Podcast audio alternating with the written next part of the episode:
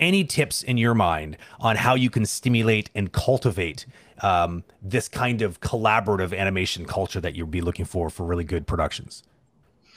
Well, I mean, it's hard when you're in this pandemic because everybody's on Zoom and, and it's extremely difficult to do it over digital.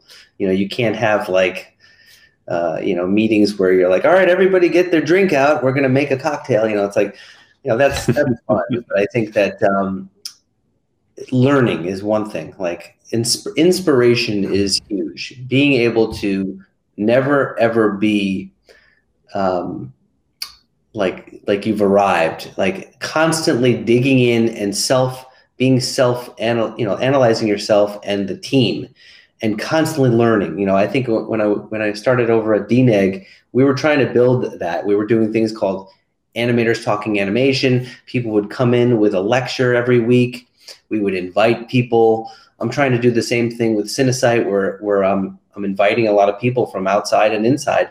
And I think that's one of the great things about a, a studio that shares and you're sharing how you did it and p- animators are sharing within themselves and the lighting team is coming to see and it's it's basically just integrating everybody and mm-hmm. trying to say like how do we make this better and and what do we like about this? And what if this? And, and and that's where you start to kind of come up with all these like well what if we had a tool that could do this? And it's like yeah we could do that.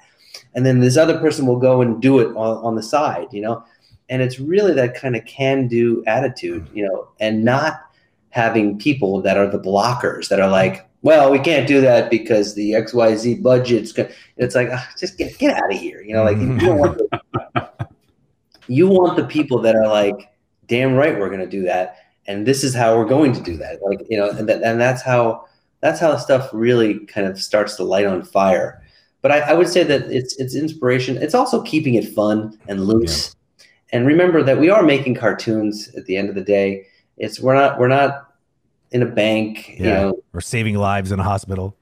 Yeah, I mean maybe saving lives with laughs, you know, but yeah, I, that's I that's true.